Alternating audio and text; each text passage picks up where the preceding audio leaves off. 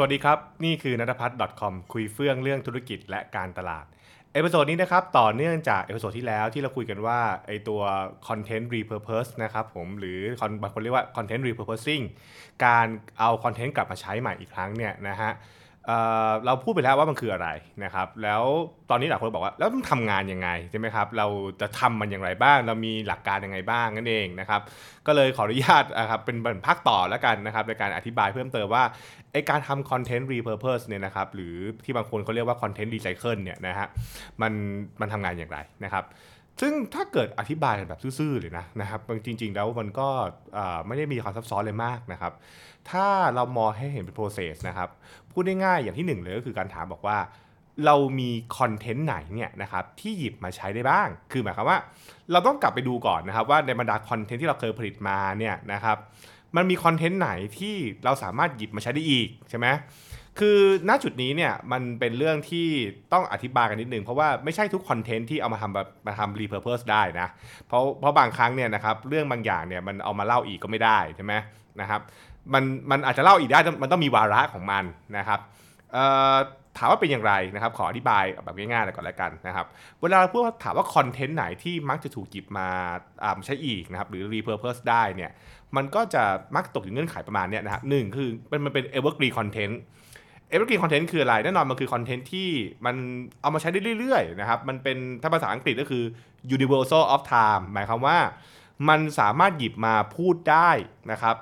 ได้ทุกกาลสมัยอะนะก็คือมันไม่ได้เกี่ยวกับเงื่อนไขของเวลาใช่ไหมครับ แต่เรื่องบางเรื่องมันเป็นเรื่องที่เอามาพูดในวันถัดไปหรือดึงเดือนต่อจากนี้หรือ 1 ปีต่อจากนี้มันไม่ได้ เช่นข่าวคราวที่เกิดขึ้นใน วันวันหนึ่งอะไรเงี้ยเป็นต้นมันคือเรื่องมันเรื่องเนี้ยมันกำลังมีจุดสำคัญคือเป็นเหตุการณ์ปัจจุบันนะครับอ่าหรือเป็นเรื่องที่เกิดขึ้นณวันนี้นะฮะซึ่งวันพรุ่งนี้อาจจะเป็นเรื่องที่ไม่น่าสนใจแล้วนะครับสามารถถัดจากนี้เป็นเรื่องที่ไม่ได้มีความอยากรู้แล้วเป็นต้นใช่ไหมครับนี่ก็คือเราก็คงจะไม่เรียกว่า evergreen นนะฮะแต่ว่า evergreen ก็คือ มันสามารถหยิบใช้ได้เรื่อยๆนะครับซึ่งพวกนี้มันก็เป็นพวกคอนเทนต์พวกอะไรก็ตามที่เป็นความรู้ อะไรก็ตามที่เป็นเหมือนเกร็ดเทคนิค how to ต่างๆนะครับหรือสิ่งที่มันเป็นเหมือนแรงบันดาลใจนะครับที่สามารถจิบมาใช้ได้เรื่อยๆ พวกนี้ก็เป็นอย่างนี้แหละนะครับก็คือเอพวก evergreen content นะครับอันนี้ก็เห็นได้ง่ายก็คือว่าเฮ้ยใช้ได้เรื่อยๆนะใช้ได้เรื่อยๆนะนะครับอืมเอ่อซึ่งพวกนี้เราต้องบอกก่อนนะฮะ มันจะไม่เหมือนกับพวกที่เป็นนิวส์นะครับที่เป็นพวกข่าวสารนะครับอย่างที่ผมย้ำมันเองนะครับสองคืออะไรนะครับ บางครั้งเนี่ยเรากลับไปดูว่าเอ้ยคอนเทนต์ไหนมันมีเนื้อหาเยอะๆใช่ไหมครับคือตอนที่ทำคอนเทนต์ครั้งแรกเนี่ยโอ้โหมันเยอะมากมันยาวมากนะครับอย่างเช่นงานสัมมนาเนี่ยสัมมนาหนึ่งชั่วโมงใช่ไหมนะครับก็คือแบบโอ้ มันเยอะเหลือเกิน เราก็เอามาเรียบเรียงใหม่ไหมใช่ไหมฮะเราเอาบางช่วงเอามาใช้ก็พอใช่ไหมครับคือไม่ต้องเอามาเราไม่ต้องเอามาทั้งก้อนก็ได้เรามาใช้สัก ก้อนหนึ่งก้อนหนึ่งเป็นต้น อย่างเช่น เรามีงานสัมมนาเนี่ยสัมมนาอาจจะเกิดการพูดกันตลอด 1 ชั่วโมงนะครับ กับหัวข้อนี้ เราอาจจะตัดแค่บางส่วนของเรื่องนี้ะนะครับ เอามาทำเป็นคอนเทนต์ใหม่ก็ได้ใช่ไหมครับ เอามาพูดเอาแค่เหลือห้าทีเป็นต้นนะครับ อันนี้คือการลักษณะของคอนเทนต์ที่มันทำถูกรีเพอร์เพสก็จะเป็นแบบนี้แหละ คือมีเนื้อหาเยอะ เนื้อหาเยอะก็สามารถหยิบเอามาใช้ได้ สามารถหั่นแบ่งได้นั่นเองนะครับ หรือแบบที่ 3 ก็คือมันแตกประเด็นย่อยได้อีกก็คือว่า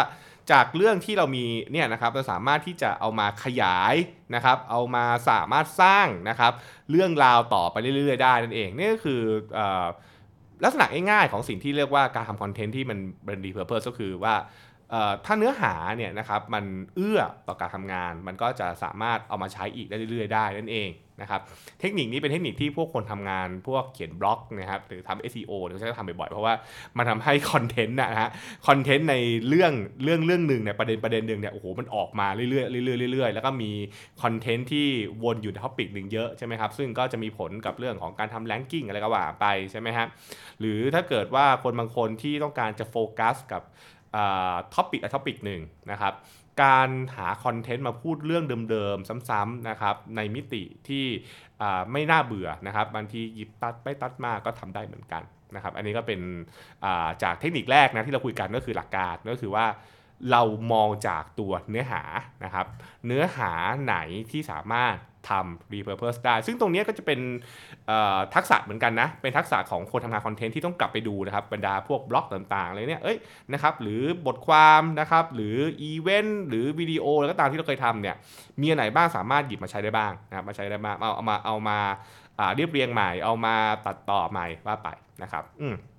ซึ่งนั่นก็จะนำไปสู่ประเด็นที่ประเด็นถัดมานะครับ วิธีที่2เนี่ยนะครับที่เขาที่เขาจะทำกันก็คือการกลับไปถามว่า เฮ้ยแล้ว ไอคอนเทนต์ที่เรามีอยู่ตรงนี้เนี่ยนะครับ มันสามารถนะไปเล่าด้วยวิธีอื่นได้ไหมนะครับสามารถเอาไปทำแบบอื่นได้ปะใช่ไหมครับ อย่างเช่นนะครับที่สัมมนามาเนี่ยได้ที่บรรยายมาเนี่ยนะครับหนึ่งประมาณ 1 ชั่วโมงเนี่ยสามารถทำให้กลายเป็นอินโฟกราฟิกได้ไหม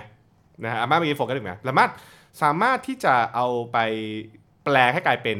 พอดแคสต์ใช่ไหมคือไม่ต้องไม่ต้องเห็นรูปไม่ต้องเห็นวิดีโอก็ได้นะครับ นั่งฟังเสียงนี้ได้ไหมใช่ไหมครับ เราสามารถเปลี่ยน blog post นะนะครับ เปลี่ยน blog post ที่เราเคยเขียนไว้ เอามาเล่าใหม่ให้กลายเป็นพอดแคสต์ได้ไหมใช่ไหมครับ หรือวิดีโอเนี่ยนะครับสามารถเอาไปใช้ในรูปแบบอื่นได้ไหมซึ่งจริงๆนัทพัฒน์คอมทำบ่อยๆนะ ก็อย่างที่คุณอาจจะคุ้นๆนะก็คือว่าตัววิดีโอที่ผมนะฮะลงใน YouTube ใน Facebook เนี่ยนะครับ ผมก็ทำเป็นเสียงอย่างเดียวนะ อยู่ในพอดแคสต์ด้วยนะครับ บางคนก็ติดตามทางพอดแคสต์แหละคือแน่นอนคุณฟังทางพอดแคสต์ก็ได้นะครับ อันนี้ก็เป็นแบบวิธีการแบบแบบซื่อๆเลยก็คือ ถามเลยว่าไอคอนเทนต์เนี่ยมันสามารถทำรูปแบบอื่นได้ไหมใช่ไหมครับ มันก็จะมองเลยว่าเอ้ยเนี่ยนะครับจากตัวงานเดิมเนี่ยมันสามารถเปลี่ยนรูปแบบ 1 2 3 4 แล้วก็แล้วก็กลับมาดูครับรูปแบบมีเยอะแยะมากมายนะครับมันมีตั้งแต่ที่เป็นบล็อกที่เป็น long video short วิดีโอนะครับแบบเสียงอย่างเดียวเป็นภาพอะไรเป็นต้นใช่ไหมครับ ซึ่งคนที่เป็น content creator เนี่ยก็จะคิดแหละเฮ้ยเราสามารถจะแปลงนู่นแปลงนี้แปลงนั้นเป็นต้น นะครับอันนี้ก็แล้วแต่ได้ซึ่ง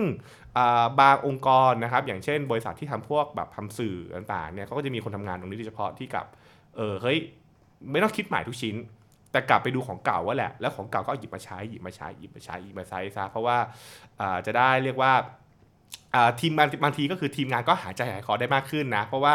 จะให้คิดคอนเทนต์ใหม่ทุกวันเลยก็เหนื่อยถูกไหมใช่ไหมฮะเออก็บางทีก็ repurpose มานิดนึงนะครับ ยืดเวลามันหน่อย ยืดให้คอนเทนต์เนี่ยมันสามารถมีระยะเวลามากขึ้นในการที่จะ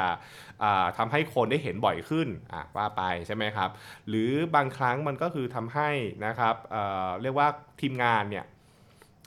เราก็เราก็มีเวลาในการไปเตรียมตัวอย่างอื่นได้มากขึ้นนะใช่ไหม ก็อันนี้ก็เป็นแบบหลักการง่ายๆของการทำ content repurpose นั่นเอง เพราะฉะนั้น